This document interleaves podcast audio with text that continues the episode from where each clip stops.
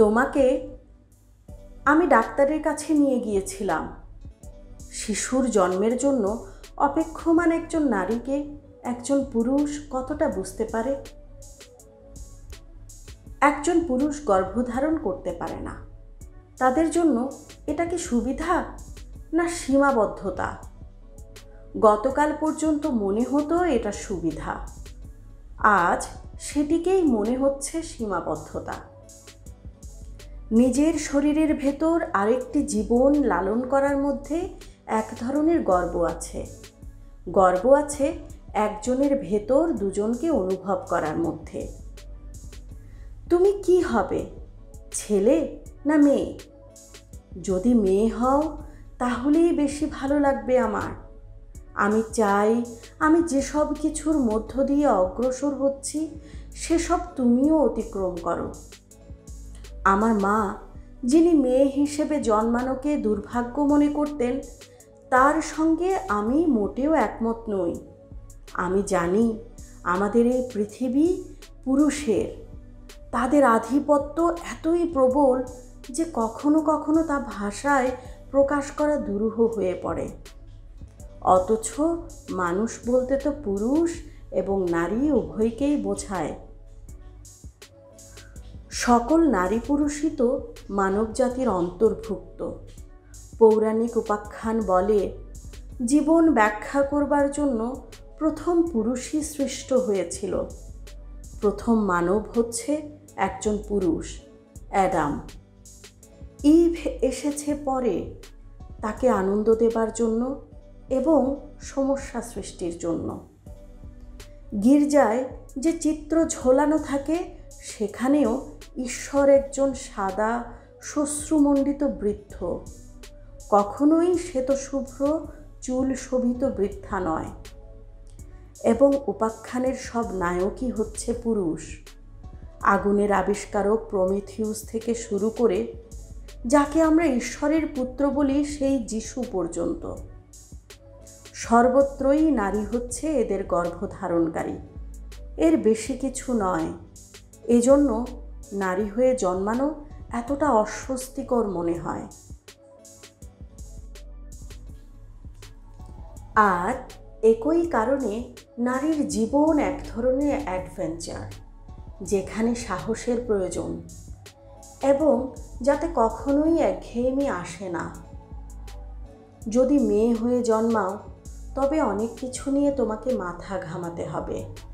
শুরুতে তোমাকে সংগ্রাম করতে হবে এ সত্য প্রতিষ্ঠার জন্যে যে যদি ঈশ্বরের অস্তিত্ব থেকে থাকে, তাহলে সে সাদা চুলের বৃদ্ধা কিংবা সুন্দরী তরুণীর মতো হতে পারে। এটাও প্রতিষ্ঠা করতে হবে ঈদ নিষিদ্ধ ফল তুলে নিয়ে কোনো অপরাধ করেনি।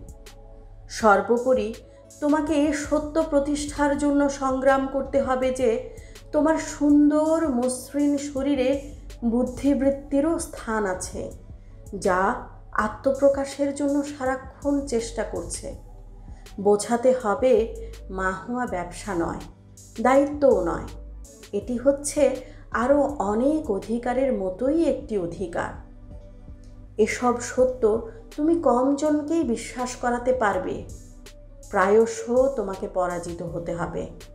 কিন্তু এতে হতাশ হবার কিছু নেই। বিজয়ের চেয়ে বিজয়ের সংগ্রাম মহত্তর। গন্তব্যে পৌঁছনোর চাইতে যাত্রাপথ অনেক সুন্দর। হ্যাঁ আমি চাই তুমি নারী হয়ে জন্মাও এবং আশা করি তুমি কখনোই আমার মার মতো কথা বলবে না। আমি কখনো বলিনি। যদি তুমি ছেলে হয়ে জন্মাও, তবু আমার কোনো দুঃখ থাকবে না। তবে তোমার ঝামেলা তাতে অনেক কম হবে। অন্ধকার রাস্তায় ধর্ষিতা হবার ভয় থাকবে না। প্রয়োজন হবে না বুদ্ধিবৃত্তি ঢেকে মসৃণ শরীর বানানোর। নিজের পছন্দ মতো কারও সঙ্গে শুলে কোনো বাজে কথা শুনতে হবে না তোমার। মানুষ কখনোই বলবে না, যেদিন তুমি একটি নিষিদ্ধ ফল তুলে নিয়েছ সেদিন থেকেই তোমার মধ্যে পাপ ঢুকেছে। জীবন সংগ্রাম হয়তো অনেক সহজতর হবে। তুমি তখন প্রয়োজনীয় অবাধ্যতার জন্য অপমানের শিকার হবে না। ভালোবাসার দায় হিসেবে গর্ভধারণের ভয় থাকে। কিন্তু ছেলে হয়ে জন্মালেই তুমি সব ধরনের দাসত্ব আর অবিচার থেকে মুক্তি পাবে এরকম ভেবো না। পুরুষের জন্য জীবন সহজ নয়। তোমার মাংসপেশি তখন একজন মেয়ের চাইতে অনেক সবল হবে এবং তোমার বোঝাও হবে অনেক ভারী। তারা তোমার উপর অনেক বেশি দায়িত্ব চাপিয়ে দেবে। তুমি যখন কাঁদবে, তখন তারা হাসবে। তোমাকে তারা হত্যা করবে কিংবা হত্যাকারীর ভূমিকায় নামাবে। এসব কারণে পুরুষের জীবন নিয়েও তোমাকে অনেক সংগ্রাম করতে হবে। যদি ছেলে হয়ে জন্মাও, তাহলে আমি চাইব তুমি এমন একজন হও যে দুর্বলের প্রতি সংবেদনশীল, উদ্ধতের প্রতি উদ্ধত, যারা ভালোবাসা বোঝে তাদের বন্ধু এবং অধিপতিদের প্রতি কঠোর। এসব কথা দিয়ে তোমাকে বোঝাতে চাচ্ছি যে একজন পুরুষ মানে সম্মুখভাগে লেজ বিশিষ্ট একটি মানুষ নয়। একজন পুরুষ মানে একজন ব্যক্তি। ব্যক্তি শব্দটি চমৎকার। কেননা এই শব্দে কোনো নারী পুরুষ ভেদাভেদ নেই।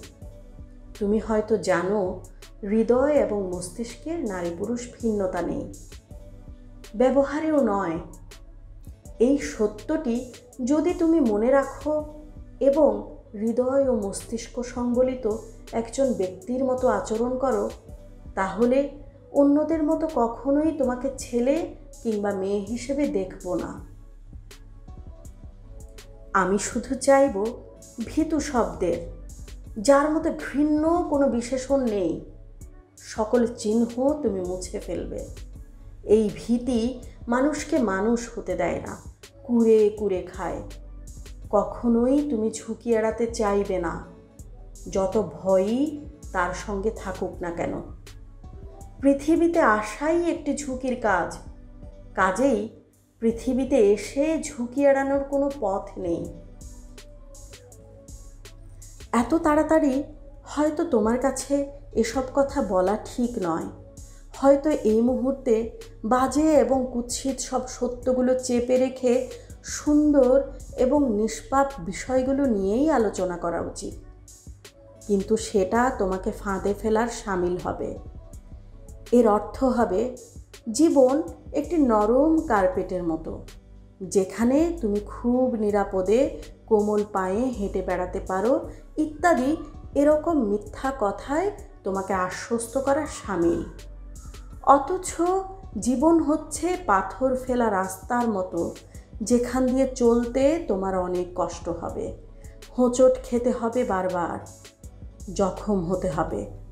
লোহার জুতো পরেও রক্ষা পাবে না। কেননা, লোহার জুতো পরে হয়তো পা বাঁচবে। কিন্তু আশপাশে এমন অনেকেই থাকবে যারা তোমার মাথায় পাথর মারবে।